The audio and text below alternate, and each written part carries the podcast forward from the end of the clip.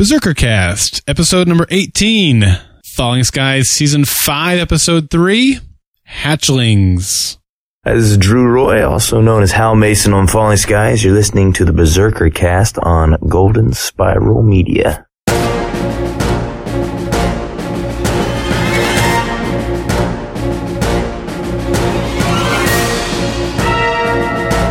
Golden Spiral Media presents Berserker Cast, a podcast dedicated to falling skies on TNT.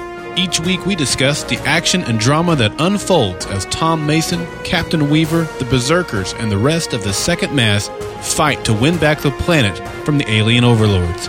Call in your thoughts about each episode at 304 837 2278 or email feedback at goldenspiralmedia.com.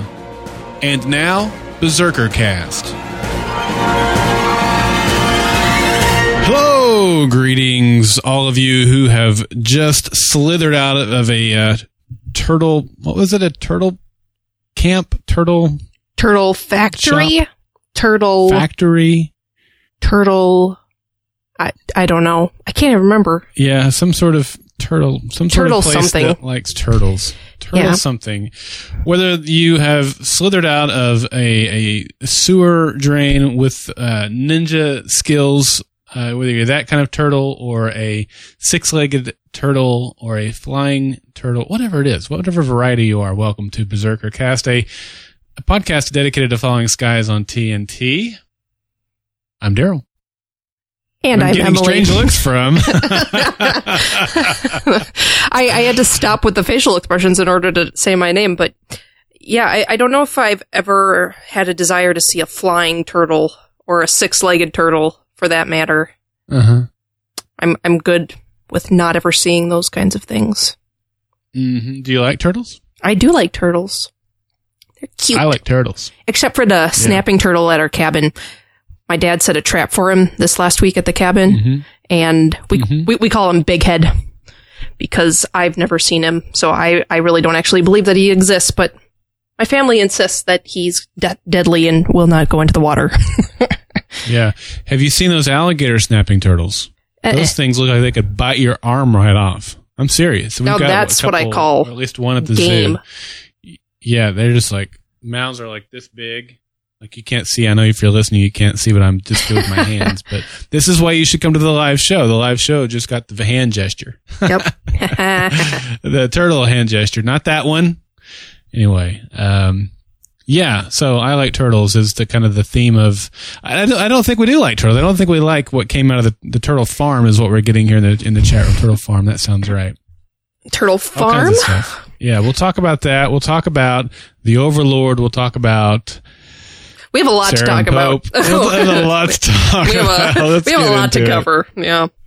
Yeah, we are here talking about season five, episode three, entitled Hatchlings. Like I said, this was directed by Rob Lieberman. Robbie, do you know him from Mhm. anything? Um, no, but Joe. I know Joe Lieberman. Not personally, but I know who Joe Lieberman is. I don't know if they're any relation or not. Okay, awesome. Mhm. And it was written by Jonathan Glassner, whom whose name I didn't recognize, so I went and looked him up, and this was his first uh, Falling Skies episode to write. It's interesting, five seasons in, and they're still Oh. finding newbies to write episodes, so that's kind of cool. That is interesting. I, actually, yeah, yeah. Well, Emily, uh, what was your rating for this week? I gave it nine. You're too late, Mason. Uh, is that the words of Pope? That is the words of Pope. Yeah, I gave it eight Mason militias. Mason militia. Oh my gosh. Yeah, I mean it was a it was a total step up from last week, which is half of the reason I gave it a 9. But also in my rewatch, I felt very rewarded for actually Mhm. rewatching and found like just a really cool rhythm that the characters got into in this episode and it made me really really enjoy rewatching it. Hmm. Well, that's interesting. You know, last week, I think it was last week, you only got to watch the episode once. Right. And I almost always watch it twice. Mhm. Well, this week, I barely got to watch it once. I'm just really busy right now, and uh, I, I just watched it for the first time about two hours ago, and I finished it about, just a little over an hour ago, and so I only got to watch it the one time, and as I was contemplating what my rating would be, I think I started out as a seven. And I thought, now seven is what I gave it last week, I think. And I, I, thought this was definitely better than last week. And so I had to kind of go through the episode bit by bit, character by character, and really think about what parts I liked and, and didn't like. And I realized I was focusing on those things that I didn't like and mm-hmm. was kind of forgetting about some of the things that I did like. And that brought it up. I started to give it an 8.5 with the uh, half score being for the half eaten body of Sarah. Spoiler alert! Um, but I didn't. I decided to stick with the uh, with the whole number rating system. oh my gosh! Yeah, there there are many reasons that this episode gets a nine from me. no, you know, in in all honesty, I actually found Sarah much more tolerable this week than in recent weeks, and that was even before I called that she was going to die. But um don't know what it was. You know, the, the pet names that they have for each other, I really did not need, but yeah, like that, that whole scene when she's like, Oh no, you go back, you go back and get the flamethrower, you go back and get help. I thought she did a really good job there and I wasn't annoyed with her at all in that moment. so, okay. but yeah. All right. But well, I also I know that I am like opinion. probably in the minority here, or at least I probably express stronger feelings about my dislike than most people will. Well, and I think that's so interesting that neither one of us seem to be particularly enamored with the Pope Sarah relationship.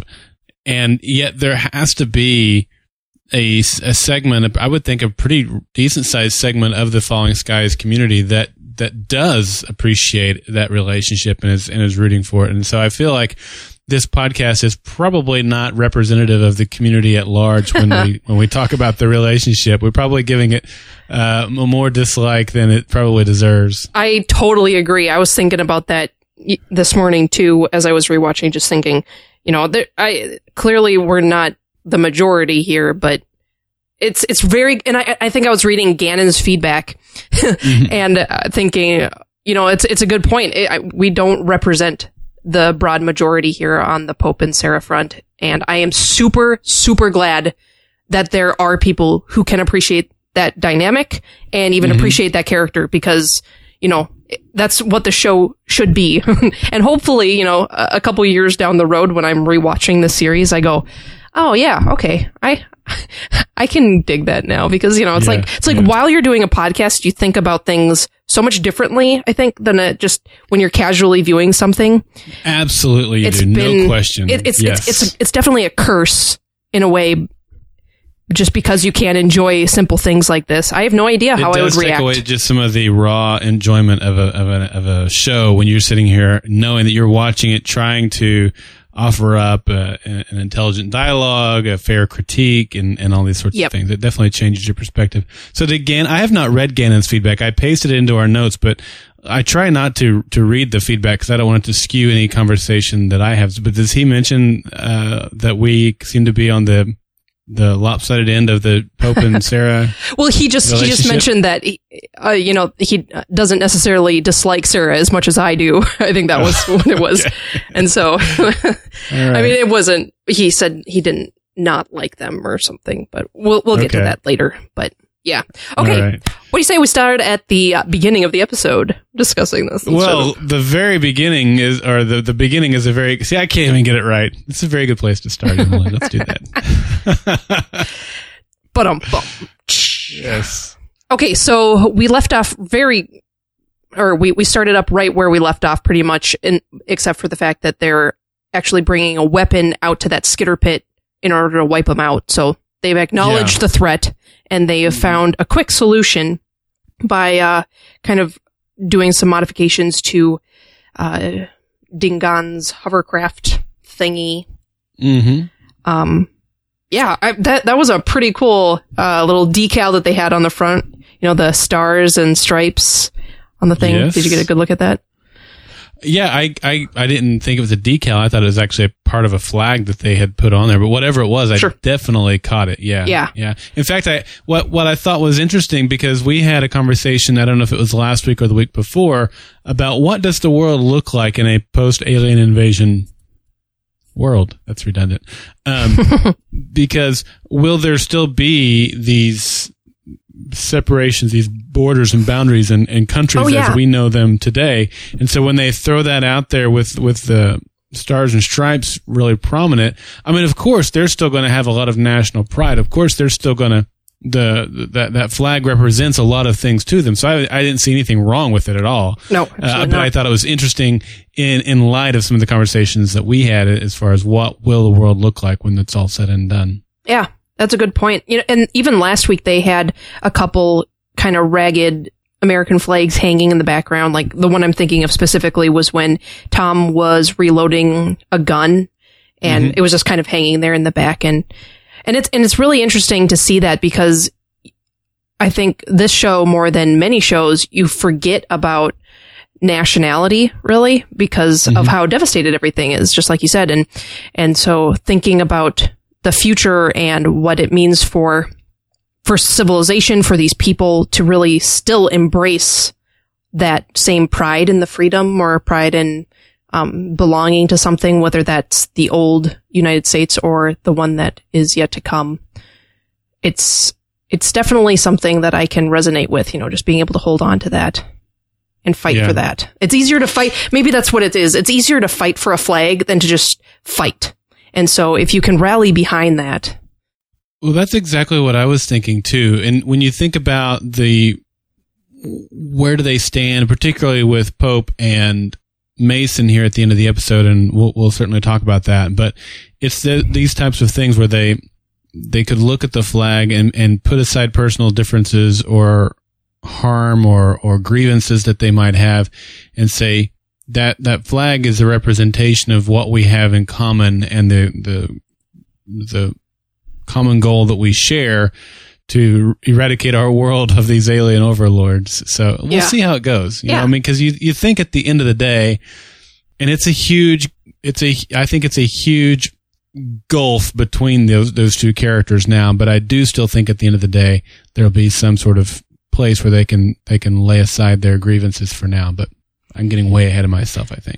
let's hope so. Otherwise, it's going to be Yeah. bloody. Yeah. Yeah. All right.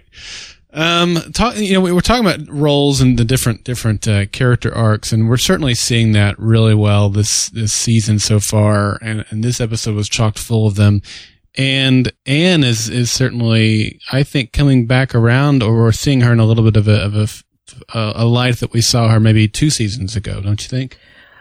Yeah, and even more so, you know, what I loved about her character in the first two seasons was just how dedicated she was to her patients and everything was so patient centric. And now that she's, I mean, they're kind of getting it back now finally in the beginning of the season, but last season she totally lost that. And with her single minded pursuit to find Lexi, and and I guess season three was largely her being pregnant and then gone for half the season. So we haven't That's seen yeah. we haven't seen I that old that. Anne in a long time. So seeing her fall back into this mothering role that's also coupled with taking care of patients again, I feel like she is totally coming back into that Anne that I fell in love with in the first couple seasons. So it's you know, and especially with Matt, uh, that the, that relationship there has been really cool to watch. That was really nice to see her just kind of taking care of business, Mm-hmm. but also has that motherly ear tuned in to what Matt and I still don't know her name. I still don't know.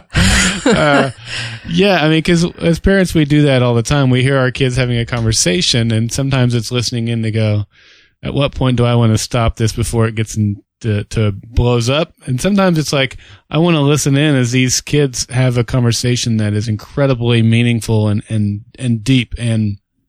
mature and a grow a growth Mm-hmm. moment. And that's what we saw here between these two kids. And yeah, you know, and I don't know if this is going to last, but I mean, my gut says that this can't last because there is still a final battle ahead of the second mass. And there sounds like they're going to be on the move starting next week as they're going to go to Fayetteville, which is halfway across the country from where they're at or, or just about, and then all the way back to DC. So they've got a long trek Hmm. ahead of them the rest of this season. So I don't know that we're going to see her in this role much anymore.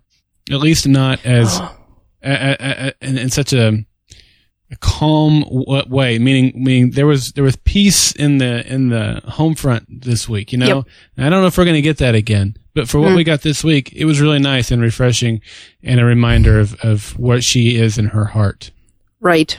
Well, yeah, and especially, you know, as a woman, sometimes even coming back into that role reminds you a lot of the things that you lost and that you want to hold on to. I don't know if it's the same way for everybody, but you know, just being able to see that in her and hope that she is able to retain some of that now that um the Lexi stuff is behind them, even though, you know, Mhm. undoubtedly they still grieve. Okay, the the girl's Right. name is Evelyn. Evelyn, Evelyn. wh- where you, you, you're seeing that in the chat room. Oh, I'm guessing, right? No, I, look I looked it up. Oh, is that Evelyn with a V like Victor? Yes, Is that what you're saying? Okay, Yep. just make sure I'm hearing you right. Evelyn. Yeah, that doesn't ring a bell at all with me. I, I must have completely missed that wherever it was presented. It was it was when uh, she was reprimanded for picking up the jar with the bug in it and said, um, Mm. "I am so hungry I could eat this." Yeah. yeah. Okay. Okay. Well, right. basically, uh, we find out, or they they come to this conclusion that there are skitters pouring in from somewhere. They're Mhm. they're being replenished, and the whole pretty much plot of this episode then is to find out where they're coming from and plug the hole, plug the leak. yeah. Um, but before before Tom sends people out on that mission, I I was really surprised by this. But he had recorded a message for the Volm to distribute to the other militias. hmm The other militias, which, as we've already mentioned, are being called the Mason militias. Now, Yeah. did that just make you go ugh and slap your head, or were you okay with that? No, I didn't. I didn't do a face palm with that. I think that it seemed incredibly logical. Look, Okay. you know, we see we live in a country who who sings about the pit, midnight ride of Paul Revere because it rhymed better than the other guy. We don't even know who the other guy is, right? Unless you're like a history buff. And we so what goes down in history is oftentimes yes, associated. Paul Revere was involved with the Midnight Ride, right? Mhm. But a lot of that that we know of is is because of that fable that was written or that story, that, that poem that was written. So, my my point is Mm-hmm. that we like things that have a certain rhythm to them. In this case, alliteration. We we like to put people up onto pedestals because it's a rallying point. Mhm. He's he's sort of a flag, if you will, for for these other militias. They're a, he's a figure that they can believe in, gain inspiration from, and rally behind. And so it seemed perfectly in line with what would happen. Know, he'll go down in the new history books and probably be a larger in life character. All of these flaws that we're seeing will be forgotten because that's the way history works. And so, yeah, no, it seemed incredibly like, yeah, that, that's the way it would go down. No doubt. They would be, I would, I would cause I love alliteration. I'd be like, Mason's malicious, baby. You know, I just would. That was, that's me, you know, dorky as that is, that was what I would do. Sure, sure.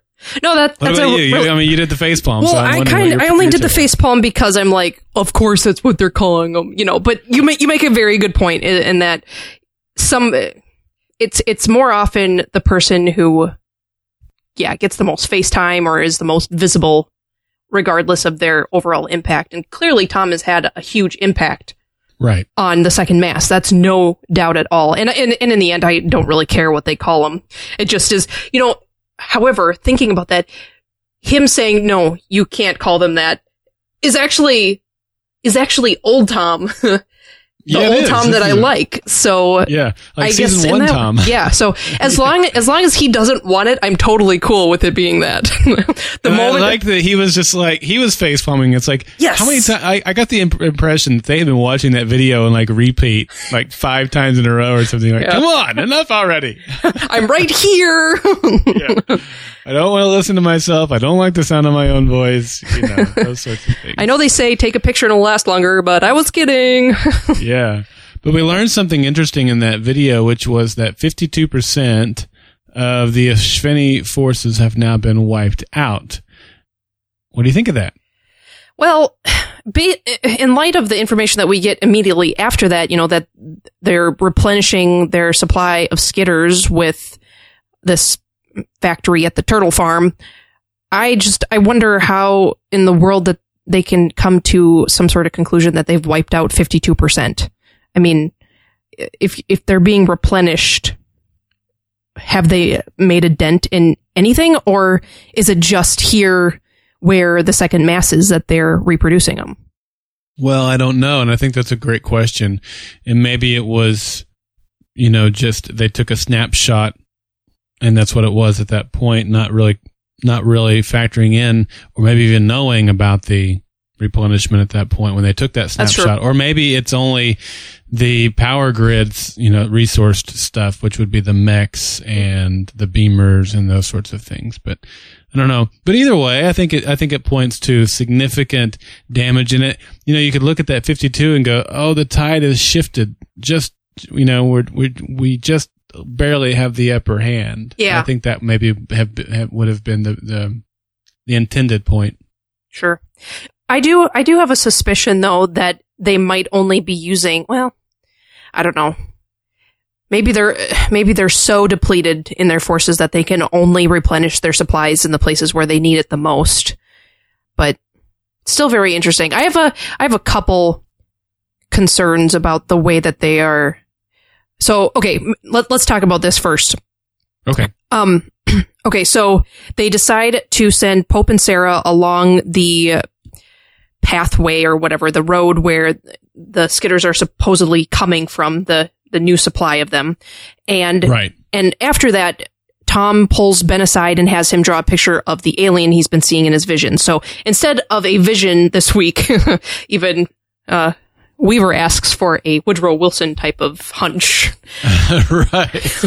so instead of a vision, we actually get a little bit more information on who mm-hmm. he's seeing and where he, or who's communicating with them. And did you see my notes here in, in our show notes? I did. Yeah. Yeah. I like, as, as I was watching this and, and, uh, Cochise says that the creature Ben drew is supposedly the extinct version of the pre-enslaved skitters.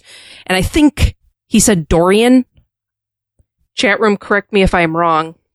Yeah, but I mean, it was something I, close to that. I didn't you had it already written down, so I didn't bother to to do that. So I'm not sure, but that that sounds like what he said. It was something. It started with a D, and it was something like that. So I I, mm-hmm. I, I rewatched it, and I thought he said Dorian, but please correct me if I'm wrong. Anyway, point being is that you totally called it, and I was like so excited. I'm like, Daryl! Exclamation points. Yeah, I mean, look, I'd love to sit here and, and, pat myself on the back and give it up to myself like Clint would, but uh, I don't think I, I don't think I was the originator of this idea. I, I heard it somewhere else first. I'm, okay. I'm pretty sure I did, and I wish I knew where or who so I could give proper credit because I feel like I owe somebody else credit for coming up with that. Because even there, when we did our recap for this season, and I mentioned that. Uh, I said, no, no, no. I thought we talked about that. I thought somebody mentioned it in our feedback last season at the finale or something. So, hmm. um, as much as I would love to take credit for that, I, I don't think I I'll can. have to go back and I, listen I to do that love one. that we got it answered. I was very, very excited yes. about that, and I'm glad that that it that the prediction was right. That, that these do did turn out to be the non-skitterized skitters, and so that is very exciting to me. It makes perfect sense for all the reasons we talked about with the Mhm. quotes that were said. The enemy of my enemy is my friend, and all those things that were uh, played over to Tom during that moment. So I, I love where this could come from. And, and, uh, look, the Doctor Who fan in me draws parallels here too, right? Because Mhm. the Doctor is the last of his species, and they're they're thought to be extinct except for him. And there's some plot lines that happened last season that that I don't know. I don't want to say too much, and I don't understand a whole lot, frankly. Well, I mean, Doctor it's Who, no secret that it might indicate otherwise. We just don't really That's know. right. Yeah. And so it reminded me of that, where you, Mhm. out of nowhere comes this species that is supposedly extinct. We didn't know that. We learned that here. And that makes it even more powerful for me. Where have they been? What, what have Mhm. they been doing? Have they been hiding somewhere in the universe or in plain sight somehow? you know, getting ready for this day, knowing that it was going to take a long time for them to be ready to launch mm-hmm. a counter assault to the Espheni, and that day has finally come. And hmm. and Tom and the and the humans are the perfect ally for that. I don't know, but it really has me excited to, mm-hmm. to to to learn more. I'm glad we learned what we did, and I think the possibilities are are frankly fascinating, and I can't wait to see how this plays out. Absolutely. There there weren't a whole lot of advancing the plot moments that I found in this episode, but this was definitely one of them. Just this information that they're supposed to be extinct according to the Volm and that it is who Tom is seeing and clearly Tom can't just make these things up. so, you know, it, it's it's pretty pretty certain that we will be at least getting to see them in some form. But okay, so I guess my question is this might be a little bit too technical and we don't have to dwell on it or anything, but there, it, there's, there's just a little inconsistency in my mind about them having the ability to create skitters Mm-hmm. when you need a human in order to skitterize the human. Like they haven't the the mo- the closest they've come to cloning a human it looks like is in uh in that small bug or whatever that they got the eyes out of the human eyes. Mm-hmm. Mm-hmm. And so I'm just wondering how they're they're c- producing more skitters when this race is supposed to be extinct. Like they're just they have two sets of DNA and they can just make them now. I I guess I guess I can deal with that. It Yeah, just- I don't. I don't think that. Um, I, I think it's a valid question. I, I think that the assumption I made was that the Espheni have had have been have had the skitters. We'll still call them that Mhm. under their possession and control for so long that they have figured out how to sure. replicate them or or whatever, create them from you know some sort of ooze, and that's what we saw them coming coming out of. So Is uh, and and they just haven't gotten to that point yet with the humans. It's it's still relatively new in terms of their workings with that DNA, Mhm. And that that's a good enough exclamation exclamation. How about explanation? sure. explanation. There you go. That's an exclamative uh, explanation. Am I talking? Uh, anyway, that's good enough for me. Hubba hubba hubba. Yeah, no, and, and, and I'm not, and I really don't want to harp on this because it's not going to be the thing that I pick apart. I just, I, I remember thinking way back when we, when Anne first, Anne and, oh my gosh, I'm already blanking on her name. Dead girl. Sarah, Nope. Last season dead. Lexi. Nope. Lexi's priestess. Oh, uh, Lourdes. Lourdes. Thank you. When, when Anne and So many dead girls. Oh I can't gosh. keep up with them. I'm all. sorry. you didn't say Denny. Oh yeah, forgot about her. So when when Anne and Lourdes found a harness on the skitter, I had I think I had just made this assumption in my mind that the harness had embedded itself so well that it produced this exoskeleton around the original skitter body. So I was thinking more along the lines of this is this is what a skitter looks like after it's been harnessed and been living under the oppression for a very long time. But That was exactly my understanding as well until this episode. And when we Okay. saw them pouring out of that, that tank of goo, yep. that changed things. You're right. Absolutely. But, but prior to this, I thought every single skitter was a one to one equal to what they had captured Right. and enslaved. Right, because why else would you need to put a harness on a skitter unless it wasn't in its original form? Right. And so it could just be that the, you know, like last week when I was talking about, you could see where the harness once was. It's just a remnant of the DNA strand that they're using to create these, these new breed of skitters, if you will. Yeah. Yeah. Okay. Well, that's all the time I want to spend on that Yeah, I because mean, I, speculation. It's really interesting. Things I hadn't really thought of at all, to be honest with you. I Okay. just gla- didn't even give that a second thought. the things we think about while watching Falling Skies. yeah. Yeah. okay. Oh, what's next? Mm, Shall we talk about Anthony and his situation? yeah, let's do that. I feel bad for this guy. I love Anthony. I think everyone I loves Anthony. Everybody loves Anthony. There's nothing not to love about Anthony. Even though last week he blew up the, the food storage, this week he's off the rails a little bit. Even then, I think I, I don't want to assume you know for everyone, but I think that that it's reasonable to look at him and go, he's still lovable Hurting. in this, or Oh. he's yeah, Yeah. he's he's a victim of sorts. He's he's he lost Denny. She was ripped apart in Mm-hmm. front of him, and and uh, the PTSD is is definitely what's going on here, and Mm-hmm. you feel bad for the guy, you know, and and uh, what a what a tough journey he has been on all season, and this week just just made you ache for him even more. Yeah, like like Tom said in the first episode, everyone in the second mass has lost someone and they're going to continue to lose people. So it's not like Anthony is alone in this. It's just, you know, there's sometimes you can only handle so much before that breaking point. Mm-hmm. And, you know, maybe it was Denny who was holding Anthony together through all of that stuff last year as they were separated from most of the second mass and all of that. So, I mean, losing someone like that in, in that way, I don't blame him at all for kind of going off the rails. But why does it seem like Anthony is always the one on guard duty when he gets, when, when the guard gets jumped by the prisoner? I mean, it's happened at least three times now. Has it? I and just- the only times they ever have a prisoner is Anthony's on guard. He got jumped, and they always pick him up off the ground and go, "Are you okay, man?" Yeah. And he's always holding his head.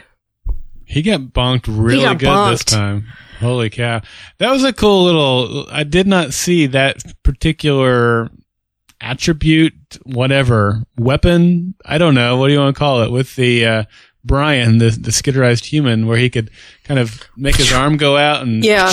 yeah, that was pretty cool. That was pretty cool. We actually we heard about it there, and then we actually saw it in action a little bit a little bit later. Oh yeah. But Oh man. um, Okay, yeah, let, us follow that thread. Uh, so after after they realize Caitlin and Brian are gone, you know, Mhm. immediately Maggie snaps to attention and says, "They're here because of me," and goes after them.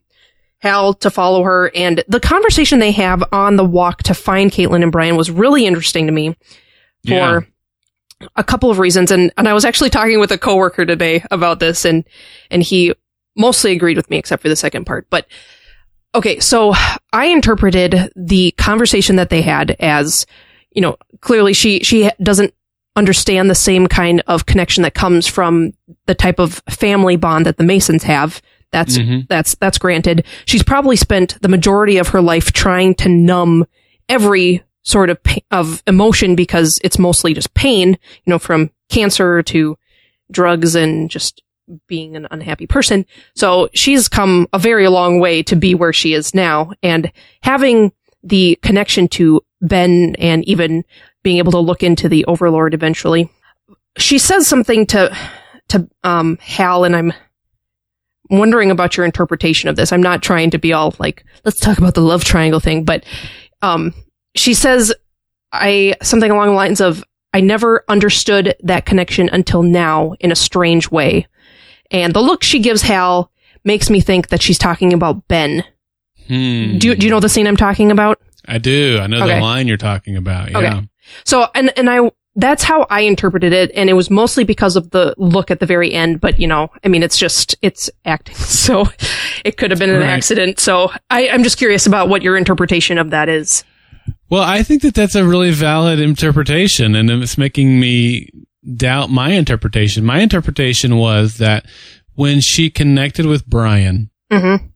that she got into his head and she was able to connect with him deeply, emotionally and physically and mentally. Mm-hmm. And because of that, she Oh. had, she experienced something that she had never experienced before, and that was the connection that he had to his sister Caitlin. And that's that's what I that's what I Okay. interpreted it as, or took it as, was that was something new for her, and it caused her to be able to to you know that's why she's doing what she was doing. Yeah, but I love your interpretation of that, and I think that you might be right. Well, that's funny because I think yours is probably more valid in context because I don't know why she would start bringing up Ben at that point in time, but both seem to be t- completely viable options. Two options for you, listener.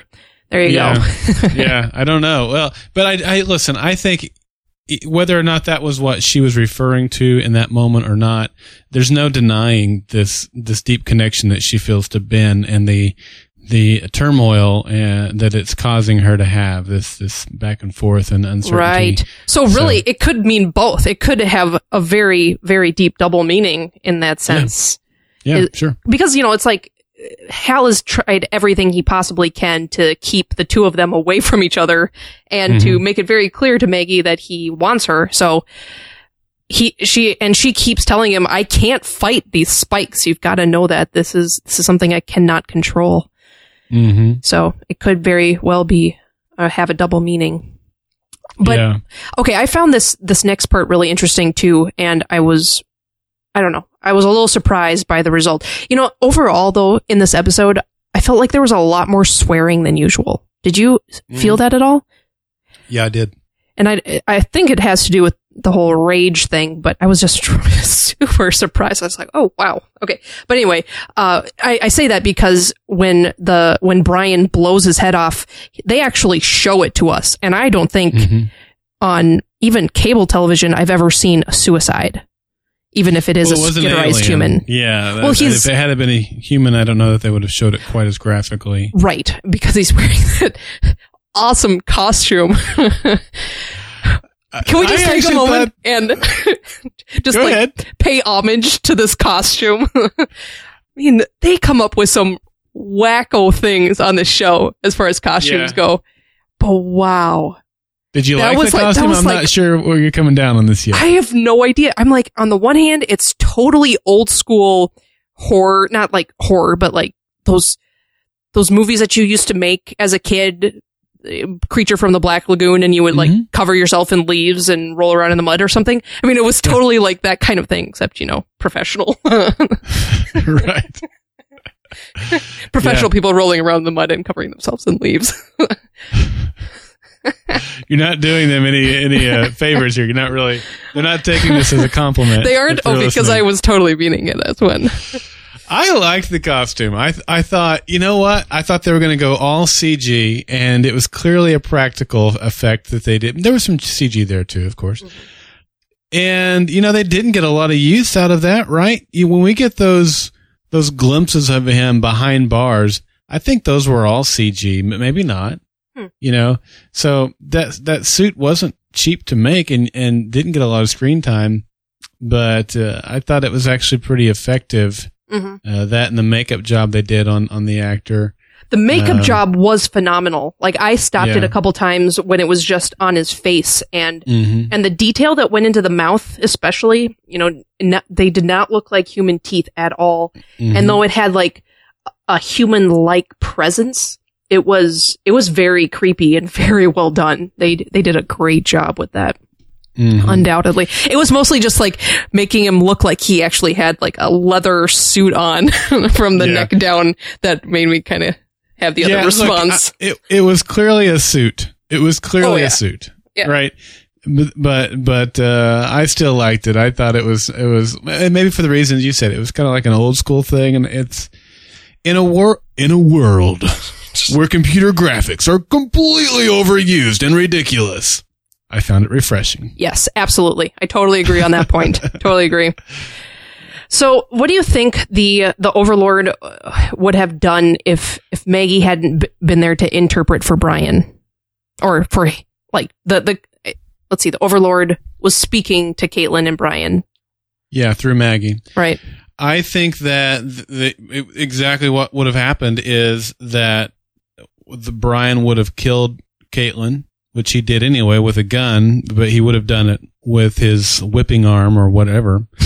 and then he would have went back with the alien overlord. I think that's exactly what would have happened. What about you?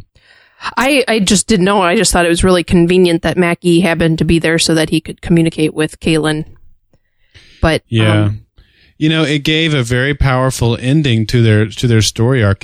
I was really surprised that we only got Caitlin and Brian for two episodes. I mean, not even two episodes, but they were in two episodes, Mhm. and it, it um, I don't know what to do with that. I thought I would have thought that that we would have gotten more of them, but but we didn't, and. But it, it was a it was a nice thing with Maggie being there. She was able to communicate with Brian and therefore, you know, communicate to Caitlin in a way that Brian couldn't. And I thought it was very, very powerful. Could the story have done without them? I mean, I, I think so. I mean, the only thing that they seem to have served was Um, we learned uh, what a skitterized human it looks like, but we'd already seen that last season through Genie, so I don't think that gave us anything new. Uh, they captured an overlord, which allowed them to then get information to go to the turtle farm. That was important. That was a big win. But then the overlord is dead at the end of the episode too. So I'm thinking about their whole story arc, and while I love the conversations that come out of relationships, brother, sister, family, those types of things, big win for that. Mhm. Uh, the Caitlin and Brian characters, I don't know. I mean, I was, they seem like a waste in a, in a sense, but like I said, we did, we did get some takeaways from them. Right.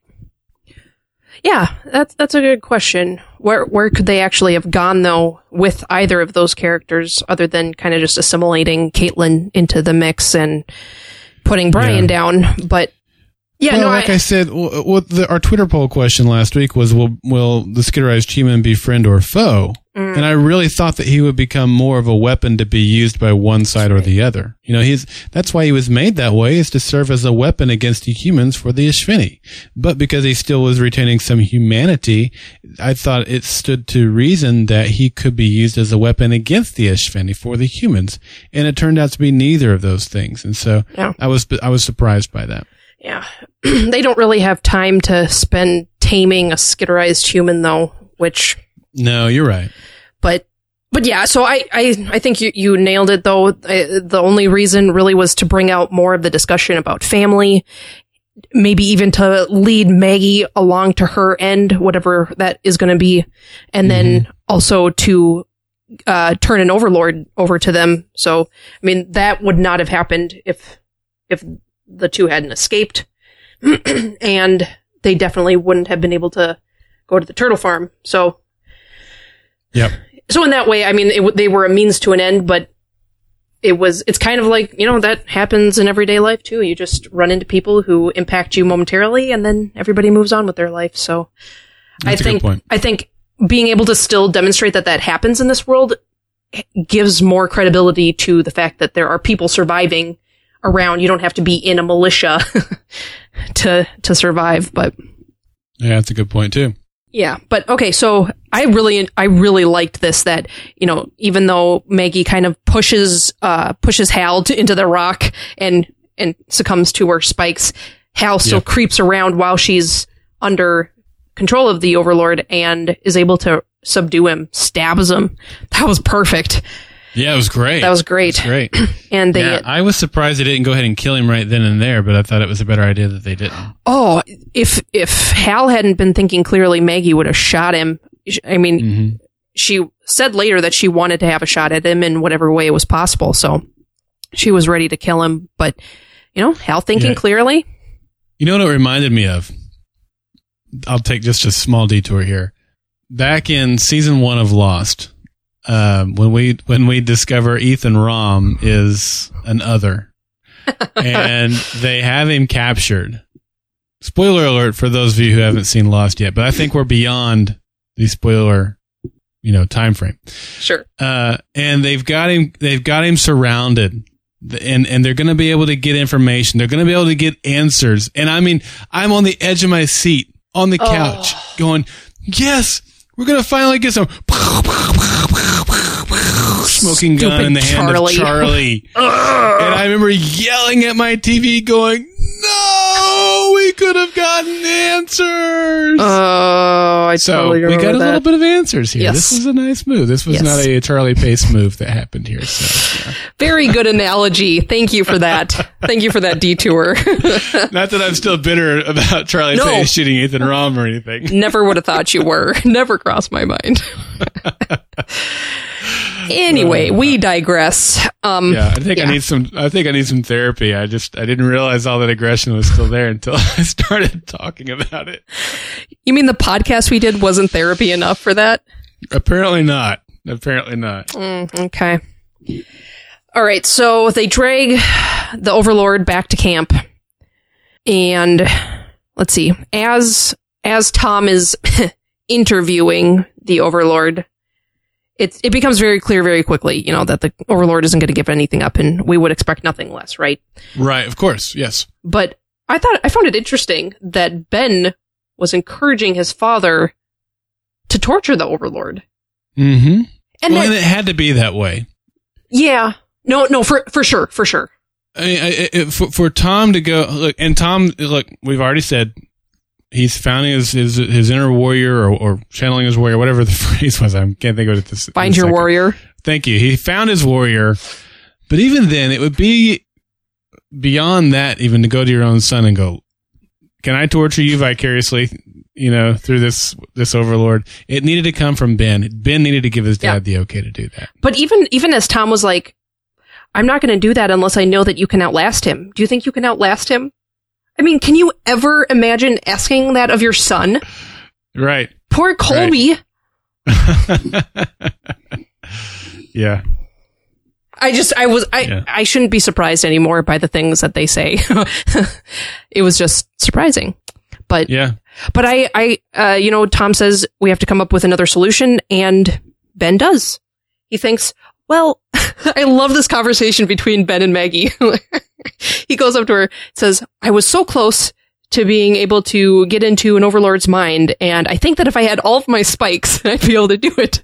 She's like, what, do you want them back? Yeah. Well, that was, I was wondering where he was going with that. I'm like, Yeah. what did, they can't do that, can they? I mean, Do you want them back? I mean, we, we've talked before about what would happen if even Ben's spikes were removed. Uh, like, would would his asthma come back, or was that what he had? Right. Asthma, Yeah. eyesight, and eyesight, yeah. and uh, and so would Maggie go back to being paralyzed? But luckily, that's not where they were going with that. He just wanted her to help him connect to the Overlord's mind, and Man, and that was intense. that was like so I, intense. I thought they'd be able to do it just because that seemed like the way the story was going to play out. But when they got done, they were both like oozing blood from their ears and from their nose, and Well, I they were they were oozing blood from all of the same places that the Overlord was. He had he had blood coming out of his ear. He had blood coming out of his nose, Oh. and they were he had holding. blood coming out of his entire face because there was a little bit of a hole there. That's not until the very end. oh yeah, that's right. Never but mind. you know, speaking of that moment when Anthony completely like shoots the guy's face off, I'm thinking, Yeah.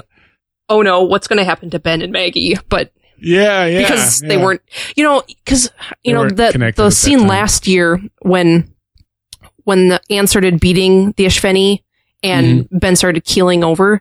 I can't remember now if his spikes were glowing or not, but it seemed like they hadn't been connected for a while, and he just randomly started feeling the effects of it. So I was like, whatever you do to this overlord, they're going to feel it no matter where they are. But Mhm. but maybe his spikes were glowing. Yeah, I think there had to be that connection there before before it Right. would happen. But And the Espheni have like a five mile radius, right? So right, he could get them from anywhere. But okay, yeah, yeah. All right. So back to uh back to the torture scene then. yeah, and so that's how we learn about Turtle Farm, Right. And so Pope and Sarah are following the trail to the origination of where where are all these things coming from, where are all the skitters coming from, which is Mhm. the Turtle Farm. Yeah, later in the episode when Sarah falls into the random fog, I'll talk about it in a minute. uh, and and then we learn from the Overlord where they're originating from. Those paths should have crossed. Those paths should not have been in the Thank complete you. opposite direction. I was quite confused by that. I, I guess I wasn't the only one. No, I'm going. They were going south. It- Pope said something about being a, or she was a couple clicks south. And the mm-hmm. information they got from the Overlord is that all the Skitters are originating, or the Turtle Farm is in the north. Yeah, so I don't unless they were I- like doing this big circle around, you know, the, taking the long way around. And just Pope and Sarah would have eventually ended up at the turtle farm, but they were taking the long way there because the trail it didn't make any sense. No, I don't know. didn't they make should any have been sense. at the same place. You know, should Okay. the origination point should have been the same place. Good. I'm glad it wasn't just me because I'm like, what am I missing Yeah. here? Seems like it was just a plot hole It was to cause the whole Sarah thing. That we right. Well, clearly, I mean, from the very beginning of, well, not the very beginning, but almost the moment that Pope and Sarah left without Ben, I was like, oh crap. Someone's See, gonna I, die. I never saw it coming. Never. And I saw in your notes because you made notes before I did since I just watched it today. and uh, I was trying. It's it's a challenge because we share notes. We share a, a Google Doc and we go in there and add our thoughts that we want to talk about. And so when you go in as late as I did to do the notes, you've already got everything in there. So I'm trying. I'll, I'll watch a segment and then while it's on commercial, I'll put in my thoughts, and I try not to read too far ahead because I don't want to get spoiled on what's just Right. about to happen. and um, but uh, where was I going with this thought? Um, oh, You s- I, I, I did see in there some note you said about predicting Sarah was going to die, and at that point I didn't read the whole note. I just saw a piece of it, and I and I was trying to figure out does Sarah die or does Emily just say, "Oh, look at this conversation. She's clearly going to die." But either way, I never saw it coming. I thought I thought it was all I thought all signs were pointing to Pope and Sarah shall repopulate the earth. That was all that I thought. I never saw death coming until it happened. Well, I mean, If, if was- anybody ever tells me that I would make beautiful babies, I might slap them in the face. and she's all just like, "Oh, that's the sweetest thing anybody's ever said to me." I'm sorry. I'm not. I'm not trying to be mean. I'm, I was totally throwing up in my mouth about that time. Uh, not really. You- you I, I felt bad. You were I feel like I was way too harsh on them last week because Pope has come a long way. Sarah seems like she's a pretty decent girl, and they seem like they're perfect for each other. now you, say know? that as she's dead. Well, I suppose I guess I feel a little bad now that she's Uh-huh, dead. Like, okay. You know, the the Earth could have been populated with worse people than Pope and Sarah. I mean, they I had both turned over a new leaf. Yeah. Uh, uh, but but anyway, no, I never saw it. Speaking of leaves, See, perfect segue. so Look, she, you have a Yeah. piece of fog that is about the size of a hula hoop, not even as big as a hula hoop. it was not. It wasn't fog until she landed on it. I think it was hiding under the leaves. Okay, she Because- did say something about the under the leaves, didn't she? Yeah. Because I was just like, that's the dumbest, klutziest, weirdest thing I've ever seen in my life. Like, make a tree fall over on her, make her fall and sprain her ankle, or like random small batch of fog was just the dumbest thing I've ever heard. It Yeah. seemed pretty weak, but I don't know. I didn't like it. I didn't like the way that she got trapped. I thought a better trap could have been set. Yeah, that that was interesting because you know, I when I was rewatching and trying to find a screen cap to use for the featured image on the blog post, you know, very important things. Uh, Right. I I had accidentally paused it at the point right after she jumps, like I was trying to get her as she was jumping or whatever, and um, it and her she was actually on her knees and her Right. and the soles of her feet were like up against the log or, or the tree trunk or whatever. Yeah. Yeah. And I'm just wondering how she got there. I know it's an awkward. I completely agree. Like if if you if you step down off the log, you would think your feet would stick first, right? I Right. the- I don't. I don't know. It didn't make any sense to me. I thought the whole thing was a little bit too contrived. But But um, you know, okay, aside from how she gets stuck in the Right. fog, so like whatever, put that aside. I thought Ne- everything about that was perfect. Like they needed a way for her to die and needed Pope to go off the rails mhm. eventually. and and so they they they created this scenario in which they could do nothing else but send him back for help. I mean, clearly there's no other way to destroy the fog other with fi- other than with fire. And so I thought that was great. She she t- completely acknowledges that the only way for them to get rescued is if he goes back and gets the flamethrower and she is very adamant that she can defend herself. And, you know, and if it hadn't been for those bugs, she probably could have survived the night. So wherever those bugs came from, you know, it, it was one of those unforeseeable things. yeah, were those but were those alien bugs or were those bug bugs? I assumed that they were the alien bugs just because Yeah, I don't eat her that think, fast and stuff? yeah, anything else couldn't have done that much damage to her legs. Oh my Yeah, I gosh, mean, that was so disgusting. Was- yeah. the the the legs, what was left of them, kind of gross, kind of creepy. Kind. I mean, I don't know. I felt bad for her. yeah, She's absolutely. like half the person she used to be. but um, bum. You don't have to laugh at that. I didn't, as you noticed. That was a general comment to the listeners. oh, right. You already know what my response will be. yeah, I can see your response, which was no response. Like, if I don't respond, maybe it didn't happen. if I stay really still, maybe he won't notice me. yeah, it's like a T Rex. He Right. can't don't acknowledge it. He's blind to it. It's like it's Uh. not here. Right. Uh, you know, here's here's the thing though.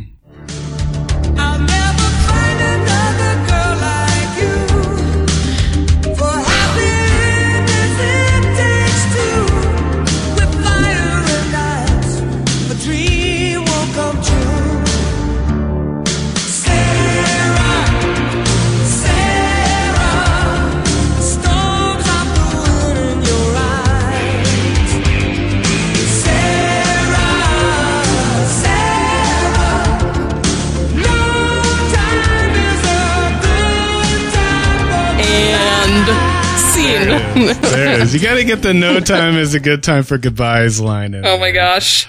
Yeah. Okay, so now that we've said I- goodbye I to Sarah, I, l- l- let me say this. You know, as as as hard as we've been on Pope and Sarah, like I said, it- they- probably a little overly critical for myself. They're in th- th- this ending to Sarah was was great. I I was genuinely sad to see her go. I thought both actors did a pretty good job. Um, uh, um, uh, Colin, um, help me with his last name. Cunningham. Thank you. I thought was fantastic. Oh yes, yes. Um, Mira was good. I thought Colin was fantastic. Um, and it was, it, we'll see. Look, we've seen what happened to Anthony now that Denny got ripped apart. Uh, this will be his Denny ripping moment, uh, Mhm. for, for Pope, I think. Um, however, his aggression is not toward the aliens, it's toward Tom at this point, whether he can get that Mhm. kind of targeted to where it ought to be. I mean, not to say that Tom is not at fault in some way. I think there's some some reason you could point blame at him for sure. But Mhm. anyway, it's going to be a fire that will ignite Pope. That's for sure. Yeah.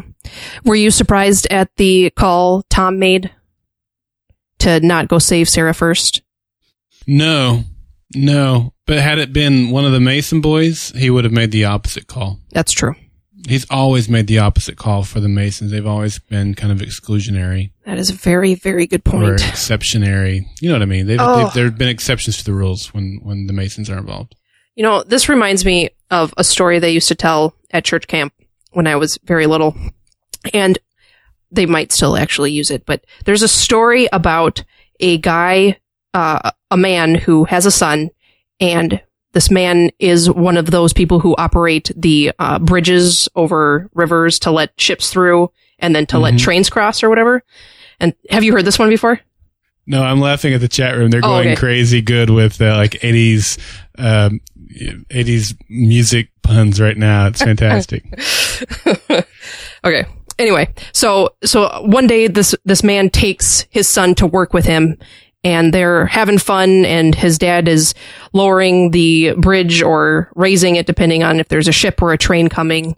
Mhm. and they go off to have lunch and then they take a nap and when the dad wakes up he sees that his son has gotten caught in the gears that operate the uh, the thing that lifts the bridge or lowers it. And it's lifted right now because they had just let a ship through.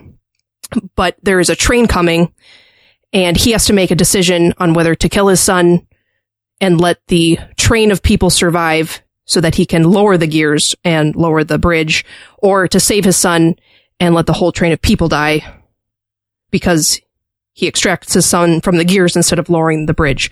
So, Mhm. and ultimately, you know, it's just a example of Christ's sacrifice, but uh, he makes the decision to sacrifice his son so that the train of people can survive. And, and like, and at first, that's kind of how I, I saw Tom making that decision.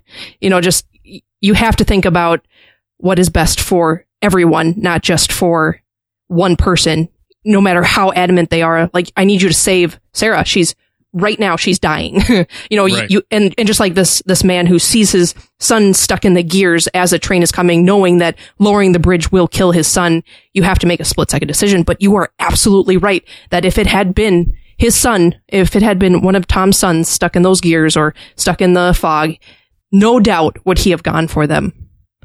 That's right. Yeah, admit I think that your your point is also valid where you had to look at the greater good and unfortunately Sarah was on the opposite side of that for that particular moment. Now you could certainly argue did they have to go and blow up Turtleville at that very moment? You know, would Well- would half an hour or an hour have have ruined everything? And they didn't know. They didn't know. All they knew was that there the there was an almost enough skitters assimilated to to to to bring on the attack, and that would have been the end of it. So I think they it was a tough call. Well, that's the thing that I don't get is because when when Pope is was pleading with Tom to go get Sarah, Tom actually says, "We know something's happening within the hour," and and I don't remember them saying that at all. I mean, I don't Hmm. remember Ben and that. Maggie saying that, but I I know that Tom said it when they were in the car. So where he came up with that time frame and this very arbitrary, very quick time frame, Yeah. I don't know. Well, they knew that it was almost the the the there. Like I said, there was almost enough skitters assimilated to to to be able to pull off what they were trying to do. But how he got the within an hour time Yep. frame, I'm not sure where where he came up with that. Right. Yeah, it's a good Because you know, if if they hadn't have said that, there would have been plenty of time to go get her. hmm Well, at least I got that wine and nice dinner last week. Oh my gosh.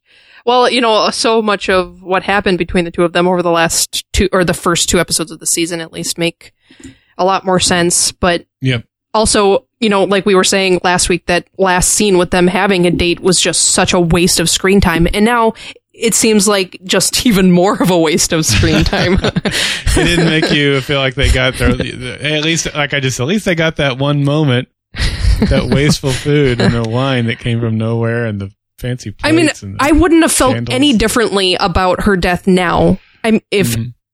if that scene hadn't existed, you know. Yeah. no I wouldn't either you're right Uh, All right. last point on this, uh, going after the uh, the Skitter farm, turtle farm, whatever. I really liked Weaver's comment. Uh, Yeah. just he said he said, or Tom asks him, should should I have gone to rescue her first? Clearly deep in thought about it, and Yes. Weaver says, no, but there was a time when you would have. And I thought that was so true. You know what's really great about this show from day one? Tom and Weaver have always stood as a counterbalance to each other. Whether that was in the beginning when Weaver was more of the uh, military leader than Tom Mhm. was, whether it's now, whether, Mhm. whether it's when one of them is tired, the other one's there to pick them up. You know, they are such a nice counterbalance to each other. And this was no exception to that. And there's been a couple of scenes, scenes this season where they've done that. And last, you know, with the Anthony, you know, taking it out on the skitter, that was another one of those scenes. And again, Yeah. Weaver is the one who seems to have the, the better prevailing thought between the two of them at this time. He's absolutely right. There is a time where not only would Tom have done it this time if it had been one of his own, but there is a time where he would have done it for anybody. For anyone. But- yeah. But you know, he's also found his, um, help me out here. Good. Warrior. he found his warrior. I still can't think of the words for some reason. And there's been a mental switch and, and Tom is still struggling with that switch that's been turned. yeah. Well, Pope definitely found his warrior. yes, staring. So I love Tom that doesn't lose a shot. head. Staring at him through the fire, and when he's just burning with rage. oh my gosh. Greatly, nicely done. I, I for for the Twitter poll question this week, I, I asked who's who's going to snap first, Anthony or Pope, and I was Yeah. trying to get a good screenshot of of uh, Pope's menacing stare through the flames, but I just wasn't getting high enough resolution. But man, that was a that was a frowny, frowny frown. Yeah, that was good. Very good. But Pope, or uh, the reason I, I threw out that Twitter poll question was because Anthony really seemed to have it in for Anne this week. Like, she's always just trying to help, and he's snapping at her, and then she finally takes his gun away. And so I'm a little worried that Anthony is going to have a bone to pick with Anne Hmm. and Pope with Tom, and it's just a matter of who gets there first or whatever. But Yeah, that's a good point. I fear for them both. Yeah.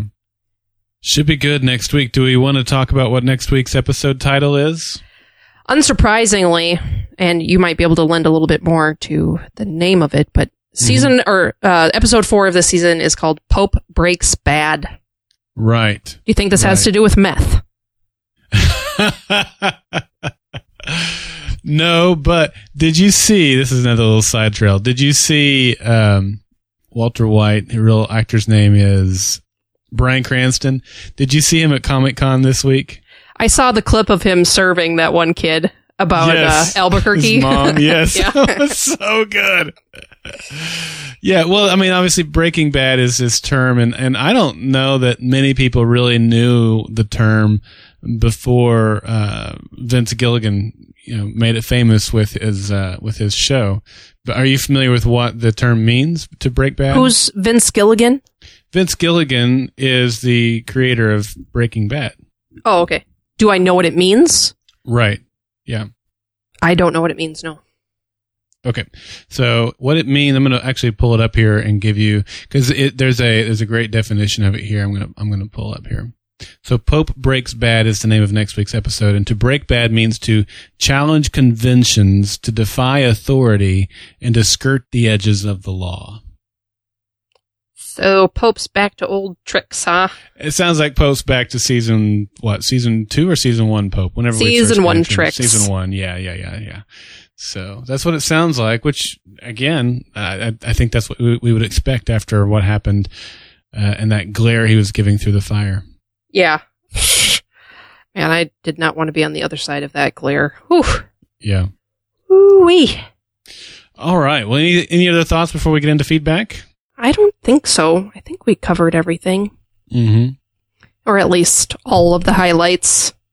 Yeah, I'm I'm really just excited to hear more about the Dorian, or I think Gannon called him Dornia or something. And I yeah, so well, we'll we'll we'll have an actual species or name for these people next week. They're not people; they're aliens. species name for the aliens next week. I promise. I will close caption it just to be sure. Sounds good. Okay, cool. All right. Well, let's get into some feedback. I've got a couple audios this week, as always, and we're grateful for those. This one comes in from Justina. Hi, Daryl and Emily. This is Justina for Berserker Cast. I'm not necessarily a Pope and Sarah fan, but can quote of the week please go to Sarah to honor her because it was my favorite quote. Lions and tigers and skitters. Oh my. I am sad for Sarah's death because I've really enjoyed the character that Pope has evolved into and I really worry that this turn of events will cause him to devolve, and I'm really worried about what that might look like. I'm very glad that at the end of the episode, Tom's rage seems to be subsiding a little bit, and a little bit of the old Tom showed through when he seemed to be questioning whether or not he made the right decision by going to the hatchling factory first and not rescuing Sarah first. And I think that is definitely something that the old Tom Mason would struggle with. So I was glad to see a return to that behavior. I was super excited for Cochise to identify the alien that Tom sees in his visions. And I'm pretty sure that somebody on this podcast predicted that, and I wish that I could remember who it was because they get full credit for that, and it was awesome that they predicted it. That that was the Skitter's original form. I just really wish I could remember who said that.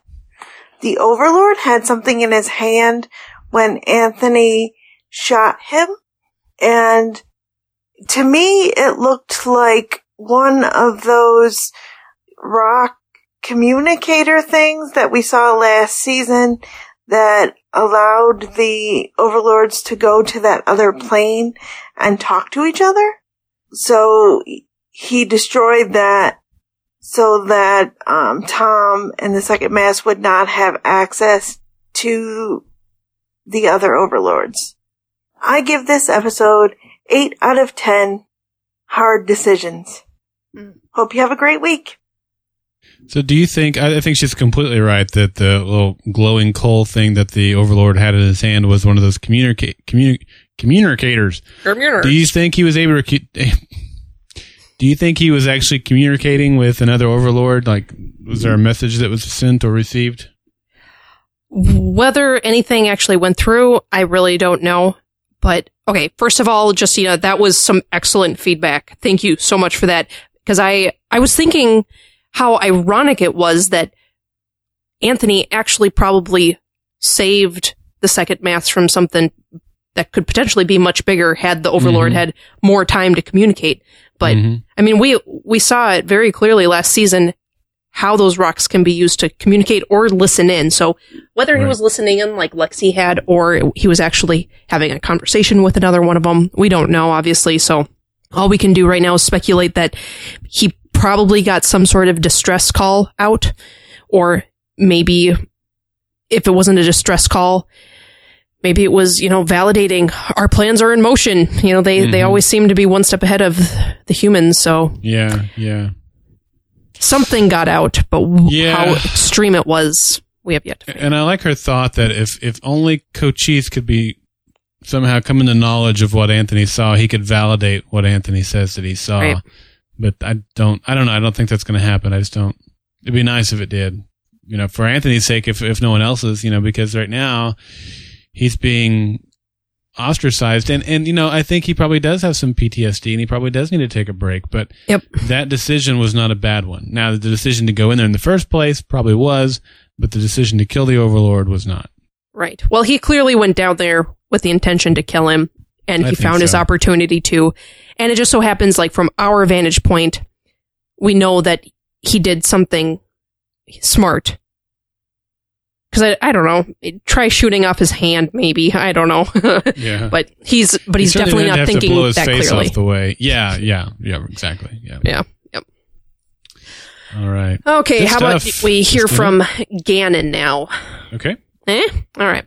He says, Wow, what an amazing episode Hatchlings was. Packed with everything action, drama, heart, and of course, death. This was my favorite episode of the final season thus far. It pushed the story further, which I felt was lacking in episode two. Let's just get it out of the way. Sarah's death. I know you both didn't like her, especially Emily. Uh, while at times she was a bit over the top and annoying, I honestly didn't mind her for what story she was given, mostly for Pope, who I felt both these past two seasons was developed the best and unfortunately is going down a dark path now, which I personally don't want to see. Totally with you there, buddy. Mhm, Uh, yep Anyways, the death was very touching and heartfelt. A death like this also needed to happen for Tom. Uh, that's a good point. There are implications to Tom now thinking that he was not responsible, but he he did cer- certainly have a chance to save her, and that has to be on him now. right I forgot about that. Uh, the Caitlin and Brian stuff, Gannon says, was also some of my favorite stuff. In fact, uh, that had more of an impact on me than Sarah. It truly shows how evil the Espheni are for turning these humans into these abominations. Very tragic and sad to see Caitlin go. Would have loved to see more of her. And finally, what I've been waiting for, the Dornia. Uh, just as I switched in thinking that these were a new alien species, they were the skitters from before they were harnessed that was very rewarding and I can't wait to see when they finally reveal themselves in true form to Tom. Oh, me too. Uh, it was also great to see another Overlord, although once again, not our villain. It got me excited to know who he was or trying to communicate with him before Anthony killed him. I am calling it right now. The final battle will take place in the White House. I like it. I like it. Uh, okay. Uh, lots of things went down and very excited for the next episode. Bit of spoilers coming up. Okay, so close your ears right now if you don't want to hear some spoilers. Uh, the title was a bit of a misdirect, Hatchlings. I assumed they were going to be Baby Espheni, but unfortunately they weren't. But thanks to a trailer on Falling Skies iTunes, they are coming. It showed a shot of Tom walking down a hallway surrounded by several Espheni eggs. Also, next episode, Doug Jones confirmed is a huge episode for Cochise. His father will return and big things are going to happen with that and the Volm. He gives the episode 9 out of 10 extended skitterized human arms. that was I a like clever that. rating. I like it. yeah final battle in the white house I like that. something They're big is happening in washington DC, yeah. I know. It feels like uh, feels like falling skies. I wonder why. No, it feels like The Walking Dead. Like there for a while, they were all trying to get to DC. Oh, funny. You don't watch that one either. What do you watch? I watch? don't. You watch Falling Skies, I- and that's it. I watch Falling Skies. I watch Extant and Under the Dome. you know, I, I just, I really like watching shows that huh? have no basis in reality and are completely Uh, ridiculous week week. Yeah, Makes me feel better about my life. bad. I mean, I, I, said earlier, I haven't watched in a while. I watched it this week, and it was it was fine. Under the Dome, I don't need to rail on it anymore. I feel like I've I've, I've gone on record several times with my disdain for that show. It's like, it's like, it's like a tragic accident that you cannot look away from. Yeah, yeah. I- like I is. spend the It entire actually is. episode rubbernecking. uh, Uh, anyway, Well, speaking of rubbernecking, let's uh, take a pause here in the middle of the street and listen to Barb. Here she is. Hi, Emily and Daryl. This is Barb calling in with feedback on this week's Falling Skies epi, Hatchlings. I'll give this epi seven homemade bombs. Let me just jump right into it. Tom's behaviors are more disturbing with every passing week. His brutality toward the Espheni warlord is something he wouldn't have done previously, and ignoring Pope's pleas to save one of their own? That just isn't Tom from the earlier seasons. I think the dialogue between Tom and Weaver helped remind us that it's easy to be an armchair quarterback, what they should and shouldn't do. But they have been fighting for years and seem to be trying to rush the war to its conclusion, which is exactly how costly mistakes can be made. I think there will be more before this is finished. The question is, does Tom lose a family member to jolt him back to his humanity, or does he die at the end? And I think it could go either way. Very sad to see Sarah die and watch Pope unravel. But as soon as they began talking babies, I knew it was curtains for her. Emily, you have to admit it was sad. It felt as if the brother-sister storyline was too short, but with only a handful of epis to go, I think we should be focusing on our main characters.